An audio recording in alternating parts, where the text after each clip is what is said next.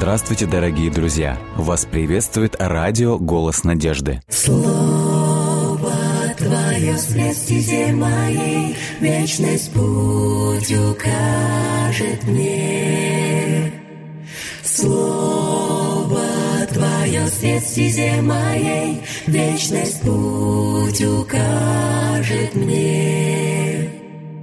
Буду помнить я любовь Твою всегда, Мне каждый миг с Тобой дорог. Веди своей рукой в небесный град святой, И будь со мной Ты до конца.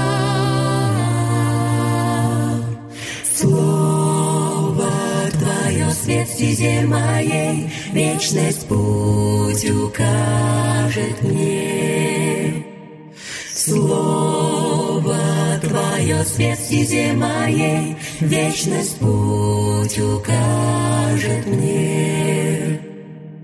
Если убоюсь, если я с пути собьюсь, Знаю я, Ты со мною, И в Твоих руках исчезает страх. Будь со мной Ты до конца, до конца. Слово Твое свет стезе моей, Вечность путь укажет мне. Слово Твое свет стезе моей, Вечность путь Вечность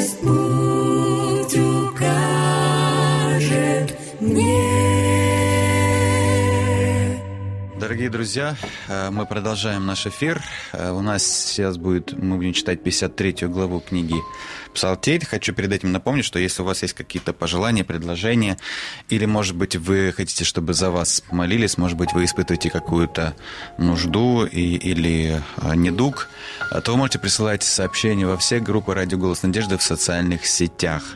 Э, Это Facebook, Контакт, Одноклассники, Перископ, YouTube, а также вы можете присылать свои сообщения на номер WhatsApp или Viber. Номер телефона плюс 7 915 688 7601. Итак, мы приступаем к прочтению. Псалом 53. «Боже, силой имени Своего спаси меня, могуществом Твоим правоту мою защити. Боже, услышь молитву мою, внемли словам уст моих. Чуждые завету Твоему восстали на меня, жестокие, а боги недумающие посягают на жизнь мою. Но Бог грядет мне на помощь. Господь, вот кто меня поддерживает. Зло врагов моих на их же голову пусть падет. Верность свою яви, Боже, и уничтожь их. Охотно я жертву Тебе принесу, прославлю имя Твое, Господи, ибо Ты добр ко мне. От всех бед Ты избавил меня, и я могу с торжеством смотреть на врагов своих. Короткий псалом, Да, но опять же пошла, да. наполненный, наполненный переживаниями, которые, которыми жизнь Давида была полна. И в этом псалме, э, в отличие от некоторых других псалмов, опять оговаривается причина написания данного псалма. И в самом начале, в эпиграфе сказано, этот псалом Давида был написан, когда пришли Зефеи и сказали Саулу, разве ты не знаешь, что Давид скрывается у нас? Поэтому давайте мы вспомним историческую ситуацию, Да, что чтобы уже- нам каким-то образом воссоздать э, сцену Картину или контекст прошлого. этой ситуации, чтобы нам больше было, по- было понятно, по какой причине Давид пишет этот псалом. Итак, первый псалом написано, когда пришли Зефеи, кто такие Зефеи, кем были Зефеи, о ком идет речь, что это за люди. Надо, Вроде да. как-то вот с такого рода врагами мы еще не встречались в псалмах Давида. Зиф – это часть иудейской пустыни, и это также название города. То есть Зефея – это, по сути, иудеи. Очень важный момент, надо подметить. Мы еще будем об этом говорить сегодня. То есть это соплеменники Давида. То есть это люди, которые жили в пустыне Зив, вблизи пустыни Маон и вблизи горы Кормил, недалеко к югу от Хеврома. Это вот такие некоторые географические, географическая информация. Поэтому давайте посмотрим, каков общий контекст данной истории. Эта история описана в первой книге царств. В 23 главе. И вот давайте посмотрим, что описывается в этой главе. Написано, во-первых, «созвал Саул». Я хочу обратить внимание на то, что пишет дальше летописец. «И собрал Саул, первый царь Израиля, весь народ». Я обращаю внимание, здесь в тексте сказано. Он собирает весь Израиль. И сказано не просто там где-то там, в общем-то, угу. мы выходим там сегодня там в поход на один день где-то куда-то. И сказано конкретное слово. Он собрал, созвал весь народ на войну. Против кого? Против Давида, да. Чтобы идти в Киилю, осадить Давида и людей ее. Угу. Саул собирает целую армию, чтобы идти против Давида. И вот эта ситуация, которую мы неоднократно вспоминали, она часто фигурирует вот в жизни Давида. Это ранняя э, вот эта часть жизни Давида, куда бежит Давид. И дальше сказано, Давид же пребывал в пустыне, в неприступных местах. Он скрывается, он изолируется, а, да, он пытается найти где-то вот в безлюдных местах место, чтобы как-то укрыться. А потом написано, помимо о пустыне, в неприступных местах сказано, и потом на горе в пустыне Сив. То есть здесь же в Иудее он да, находит была. вот эти пустынные местности, он находит какие-то горные пути, которых никто не знает, горные тропы, по которым трудно, в общем-то, добраться где-то как-то.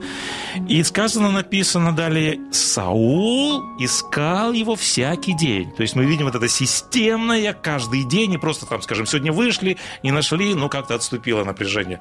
Каждый день разведчики рыщут, ищут, выспрашивают, узнают. Да. Вот в такой атмосфере живет Давид. И вот очень важное примечание, я хочу на нем сделать акцент. Смотрите, что дальше буквально в тексте сказано. Но Бог не предал Давида в его руки.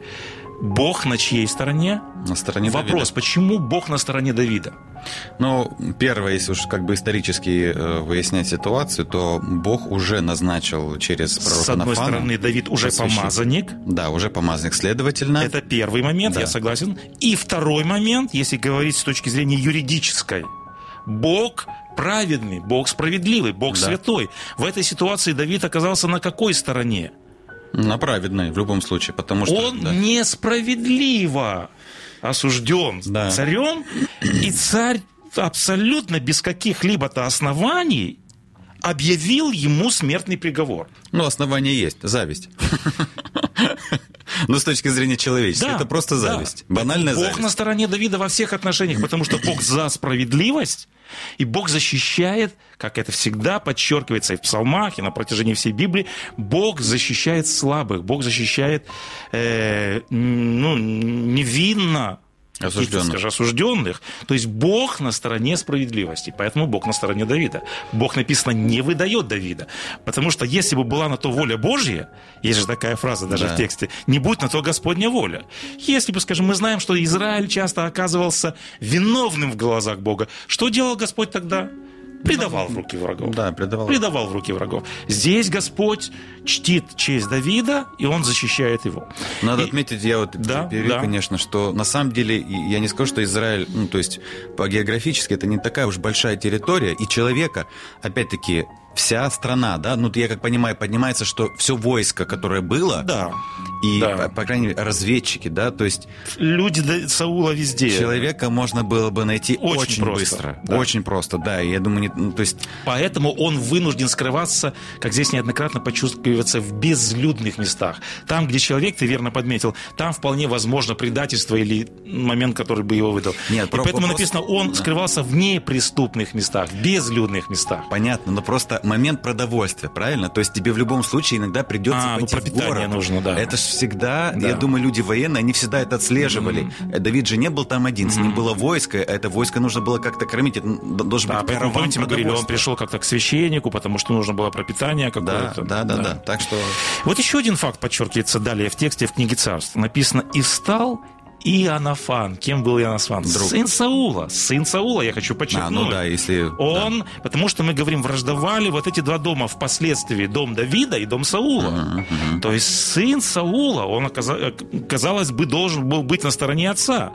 Но мы знаем, они были в дружбе. И пришел да. Давид к Са... э, Иоаннафан к Давиду в лес и укрепил его упованием на Бога.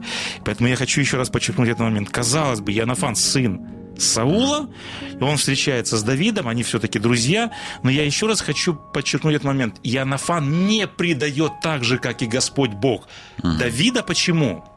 Ну, я думаю, понимал все очень прекрасно. Вот. Да. То есть Иоаннафан, пусть даже он сын царя, сын Саула, но он объективно оценивает эту ситуацию. Господь даровал ему здравомыслие. Mm. И когда молодой человек начал оценивать эту ситуацию, вы помните, как-то он дискутировал даже с отцом. Он говорит, отец. Да, он, это был тестовый такой период. Помните, когда в самом да. начале он пошел ходатайствовать за Давида, он говорит, отец, ну вот за что ты? То есть молодой человек здраво оценивает ситуацию не за что. Причин нет, оснований mm. нет. И поэтому э, Янафан занимает сторону сторону Давида не потому, что просто где-то он с ним в каком-то там сговоре против отца. Ну да. Дав... Янафан здравомыслящий, молодой человек, который понимает, что вершится абсолютное безумие. И он не хочет занимать сторону Самое главное, что Давид ему тоже доверял. Потому что, смотрите, как даже смешно. Да. Царь со всей свитой не могут найти Давида, а его сын спокойно находит его в лесу. Ну, ну да, да, да, да. Кстати, тоже момент интересный. Да. Да. Вот, поэтому это такой очень важный момент. Почему я показал вот эти два контраста? Господь на стороне Давида и не предает Давида. Угу, угу. И сын Саула на стороне Давида и не предает Давида. Да. А теперь да. давайте посмотрим, перейдем уже непосредственно к прямому участнику, э, в общем-то, э, ну, вот этих событий, по поводу которых писал потом 53-й псалом Давид. И вот в данном контексте далее сказано – и пришли Зефеи, мы уже выяснили, кто Зефеи, то есть они были жители пустыни Зив, mm. где скрывался Давид в той местности приходят к Саулу в Гиву, говоря, вот Давид скрывается у нас в неприступных местах, в лесу, на холме, они выдают точное место расположения Давида, и вот они еще точностью указывают, что направо от Есимона. То есть абсолютно навигация полная была да, для да, Давида, да, да. для Саула, вернее. Итак, по желанию души твоей царь, вот это вот такое да, вот да. елейное, арбалетное преклонение перед царем, иди, царь, а наше дело – будет предать в его руки твои. твои да. То есть ты придешь, и уже на той местности мы будем способствовать тому, чтобы вот там уже на местности тоже какую-то mm-hmm. навигацию делать. Что мы видим? Опять я хочу подчеркнуть тот же момент. Бог не предает Давида. Иоаннафан не предает Давида. А Зефеи, mm-hmm. и, э, это, э, в общем-то, люди, которые ну, по национальности одни и те же mm-hmm. с, с Давидом они выдают местонахождение Давида. Один из комментариев тут даже есть, э, сейчас буквально да. нашел, типа пишут, «Э, обитатели э, города и пустыни Зив, близ пустыни Моон и горы Кормила, отличавшиеся своим лицемерием по отношению к Давиду и во время пребывания его в пустыне. Ну, да. Ну, то есть какое-то, ну, лицемерие было, то есть они, видать, тоже общались, но в нужный момент они его да. раз... Я еще один контраст хочу подметить. Если вы помните, мы как-то недавно говорили в одном из псалмов о предательстве Доика и Думиянина. Да, да, да. да. И там подчеркивается его национальность национальная принадлежность. Доик и думиянин. Да. Едом. Это была другая народность. И вот когда Давида предает иноплеменник... Угу. Это еще как-то еще Давиду было, может быть, как-то, потому что всегда племена враждовали друг против друга, потому что вот эти племена, они всегда были во вражде с Израилем. Ну да. Но Хотя когда предают ино, и, не иноплеменники, а свои, свои. же, да. Вот этого было трудно понять, и, конечно же, это еще более усугубляло э, эмоциональную составляющую Давида. Поэтому Давид теперь оказывается отвергнутым людьми своего племени. То есть к армии Саула, если мы можем так сказать, угу. добавляются еще и Зефеи. Угу. И я хочу подчеркнуть не просто к армии, я почему неоднократно подчеркивал, не предает Бог, не предает Янафан, потому что они на стороне справедливости, угу. а Зефеи, в общем-то, занимают сторону какую? Получается, неправедную. Неправедную, да, совершенно верно. И дальше сказано, что Давиду доносят, Угу. Об этой ситуации у Давида были свои информации. Ну, да, да. Господь помогает Давиду в этой ситуации. Давиду доносят, он успевает скрыться. И вот э, дальше в тексте первой книги Царств сказано, что Зефеи мало того, что как бы они первый раз пришли, угу. когда они увидели, потому что они тоже отслеживали, видно, маршрут Давида, и когда они увидели, что Давиду удалось скрыться после того, как донесли, угу парадокс в тексте сказан в 26 главе первой книги Царств, в первом стихе сказано, что Зефеи во второй раз приходят да. к Саулу и снова сообщают о местонахождении Давида. То есть они дважды доносят о Давиде. Вот здесь возникает вопрос. Бог понимает, что Давид преследуется незаслуженно. Иоаннафан понимает, что Давид преследуется незаслуженно. почему Зефеи желали, по сути дела, смерти Давида. Когда они выдавали Давида, Мгм. они понимали, что ожидает этого человека. Почему Зефеи желают смерти Давида? Более того, Давид поним... э, Иоаннафан понимает, что это незаслуженно. Мгм. Бог понимает. То есть, если бы человек объективно хотел разобраться в этой ситуации, почему они желают смерти или хотят пролить невинную кровь, получается? Вот у меня вопрос. Может быть, э, э, слушатели тоже как бы не знают. Э, Знали ли другие люди в Израиле о том, что Давид был помазан? Чисто теоретически. Думаю, что эта информация была известна жителям Израиля. Это была известная информация. Думаю, что это была известная информация. То есть, Тем более здесь получается- добавляется этот момент. То есть вот этот фактор помазания, с одной стороны, а с другой стороны фактор просто справедливости или несправедливости.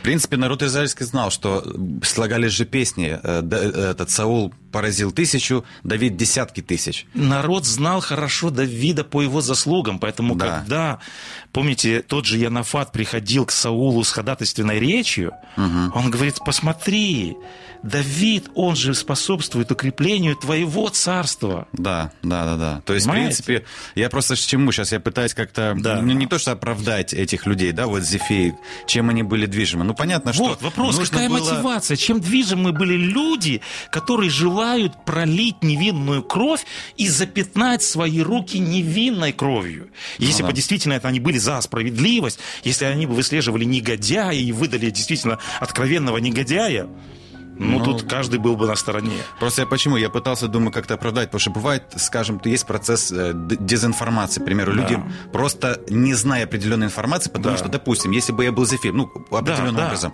я же не знаю, что творится между Давидом и Саулом, условно говоря, да, то есть и тут царь, а это кого-то преследует. Значит, Давид что-то сделал плохое, почему его царь преследует? Это все-таки власть. Но я как понимаю, в тексте есть такая маленькая типа оговорочка. Это делается с определенным вот таким вот... э, мы вот пришли к тебе, специально вот он там. То есть нет какого-то... Потому что если бы это не было какое-то раболепство, да, то просто Давид находится там. Мы как слуги твои при- приносим информацию. А здесь чувствуется в тексте, что есть какое-то раболепство. То есть они хотят выслужиться. Вот, Вот, вот, вот этот это как бы вот ответ, который мы пытаемся сейчас искать на этот трудный вопрос. да, получается, что как понять нам мышление этих людей? Поэтому с учетом того, что скорее всего знали, что помазанник, скорее всего, что они могли объективно, как и Анафан и другие люди, объективно оценить эту ситуацию и понимать, что это абсолютно беспричинное преследование, то есть, скорее всего, мы, конечно, предполагаем, скорее всего, это возможность каким-то образом выслужиться перед царем и тем самым Да, какие-то привилегии Да. и выгоды как бы вот со стороны власти как бы вот иметь со стороны людей. И получается, что это же Израиль. Получается, они занимают сторону не Бога, а сторону земного нечестивого царя. Они занимают сторону, почему я вот эти контрасты постоянно подчеркиваю, они занимают сторону несправедливости, Мгм. а сторону нечестия в- просто выгода ценой себе. каких-то потом привилегий и выгод. Да, да, да. Поэтому вот мы видим вот эта нечестивая ситуация, которая подчеркивается в данном тексте. И вот этот общий контекст давайте посмотрим, к чему привел впоследствии.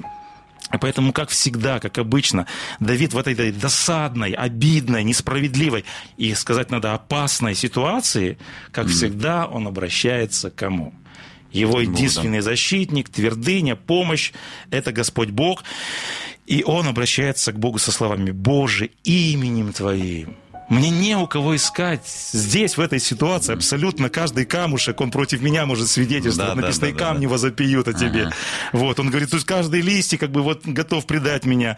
Но говорит, Господи, именем Твоим Ты спаси меня, силою Твоею. И смотрите, в синодальном переводе сказано, силою Твоею суди, потому что мы, видите, подчеркиваем и момент э, э, непосредственно вопрос жизни Давида стоит. То есть это вопрос безопасности. Поэтому, с одной стороны, он просит о том, чтобы Господь сохранил жизнь его, и он говорит, спаси меня. То есть первая просьба это вопрос безопасности или спасения жизни, и он говорит спаси. А второй вопрос, который мучительно беспокоит Давида, это вопрос какой? Это вопрос юридический, это вопрос Да. справедливости. И когда он говорит, Господи, ты спаси меня, с одной стороны, а с другой стороны, ты суди меня. А в новом переводе сказано, могуществом твоим правоту мою защити. Поэтому Давид ратует еще и за что? Да, за- Помимо того, да. чтобы, Господь, ты сохрани мою жизнь, но ты еще и... меня. Оправдай. Ты вот восстанови справедливость. Да. Это очень важный момент. Поэтому эм, я думаю, что если кто оказывался в подобной ситуации, а эта ситуация, я думаю, очень и очень многим людям знакома, когда незаслуженно, не объективно на тебя накатывают, тебя обвиняют, тебе причиняют какие-то претензии, и более того, если еще угрожают жизни, вот тот весьма понимает Давида, который говорит, Господи, на меня нападает наглец, что я сделал такого? Какая вина на моих руках? Поэтому говорит, Боже, ты праведный судья, ты суди меня, ты защити меня, ты оправдай меня. Поэтому мы, как сказали, он заботится, во-первых, о безопасности своей жизни, а с другой стороны, он просит о справедливости. И поэтому в четвертом тексте он говорит, Боже, услышь молитву мою, внемли словам уст моих. И поэтому он привлекает внимание Бога к себе, он просит, чтобы он оправдал э, Давида, затем он привлекает Бога к врагам, Мгм. и вот если вы помните, в четвертом тексте он говорит, или в шестом тексте, он говорит, эм, зло врагов моих на их же голову пусть пойдет. То есть он привлекает внимание к справедливости. Справедливость Чтобы должна восторжествовать. наказал, И, Боже, ты их поставь на место. Вот. И, конечно же, как всегда, Давид выражает упование. Господи, я сейчас в этой ситуации, ситуация, может быть, еще не разрешилась, но вот здесь он, как всегда, говорит, Господи, пусть ситуация еще не разрешилась, но я верю, я надеюсь, что ситуация разрешится, и вот в каких словах он выражает слова уверенности. Это шестой текст. Вот Бог помощник мой. Господь подкрепляет душу мою. Он воздаст зло врагам, и истинную твоею восторжествует.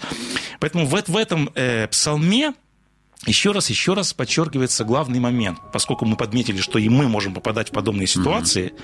Последнее слово не за справедливость, не за несправедливостью, Да, а за, за а за праведным судом Богом. Да. Последнее слово не за злом, а за Богом. Истина Бога всегда восторжествует, и об этом хочет сказать нам этот псалом. И последнее, что я хочу в этой ситуации сказать. Смотрите, Зефеи, по сути дела, они сыграли роль предателей Да. людей, которые несправедливо, незаслуженно, в общем-то, обвинили человека и предали его. И здесь вспоминаются опять ситуации, связанные с Иисусом Христом. Невинное предательство Иисуса Христа. Незаслуженно выдал он также местоположение. Положение. Почему я вспомнил Иуду? Потому что подобным образом выдал местоположение Христа, и тем самым вот как бы вот это предательство, опять же, как те хотели какое-то преимущество со стороны власти получить, так, Так и и здесь. Иуда, написано, вот получил вот эту мзду неправедную, и вот и за 30 серебряников продает тот, кто недостоин был наказания и осуждения. И поэтому здесь, конечно же, такую тоже маленькую параллель хотел провести. В каком случае мы можем занять место Зефеев и Иуды? Ситуаций много, на самом деле. Совершенно У верно. У каждого своя Да, ситуация. поэтому здесь опять же вопрос, как мы относимся к Иисусу Христу, как мы относимся к Богу. Когда мы проявляем незаслуженное неповиновение, непослушание, мы позволяем врагу душ человеческих клеветать на Бога, говорят, ну вот смотрите, как живут эти люди. И мы тогда, в общем-то, где-то оказываемся в ситуации предателей Бога, вместо того, чтобы защищать, мы призваны защищать имя Бога, репутацию Бога. Поэтому пусть Господь поможет нам в этой ситуации, вот из книги Псалтырь, сегодня сделать первый вид, что всегда истина, справедливость и Бог восторжествует. Рано а с другой стороны, другой вывод хотелось бы сделать, чтобы мы никогда на примере вот этих людей не оказались в подобной ситуации. Да. Хорошо, у нас есть молитвенные э, просьбы. Наталья Самарина просит помолиться за ее родственницу Лиду. У нее инсульт. Э, Также за молодых людей, она здесь перечисляет их имена, я думаю, мы сейчас не будем их зачитывать. То есть за молодых людей, за их личную жизнь. А Также э, у Павла, у ее знакомого, э, диабет. А, И два соседа тоже, э, у них э, диабет, и Евгений и Иван. То есть у, у отца Павла ее и у двух соседей, Евгений Мгм, и отец. Иван. Мгм.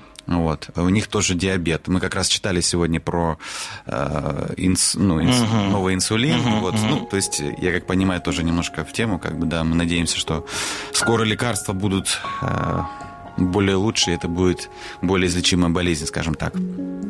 И вот сейчас мы за это помолимся. Да. Наш Господь и Бог, во имя Христа Иисуса, мы вновь обращаемся к Тебе, к Небесному престолу. Настал еще один день, настала новая трудовая неделя.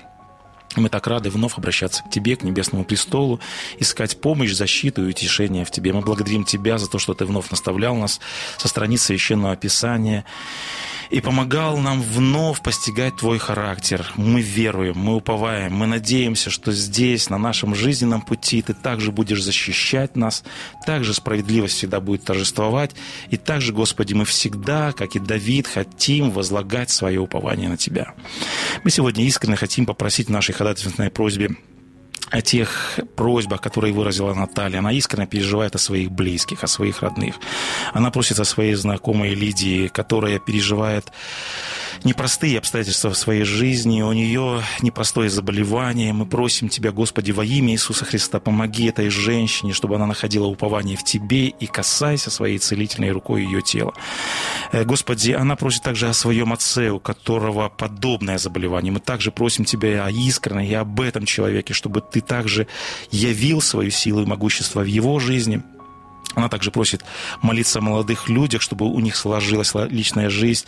Мы знаем, насколько необходима Твоя помощь в данном вопросе, поэтому мы просим Тебя, содействуй в их жизни, чтобы во всем прославилось Твое э, имя, и чтобы жизнь у этих людей сложилась и была счастливой. Мы также просим Тебя о соседях Натальи, о Евгении Иване, которые также испытывают проблемы со здоровьем. Господи, также помоги и этим дорогим душам. Благослови каждого из нас сегодня на наших жизненных путях, благослови каждого из наших слушателей. Просим Тебя об этом во имя Христа Иисуса, Господа нашего. Аминь. Аминь.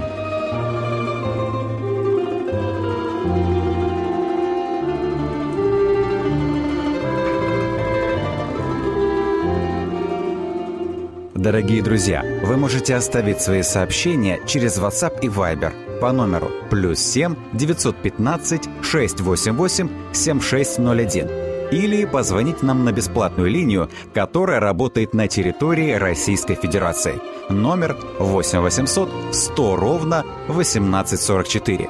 8 800 100 ровно 1844.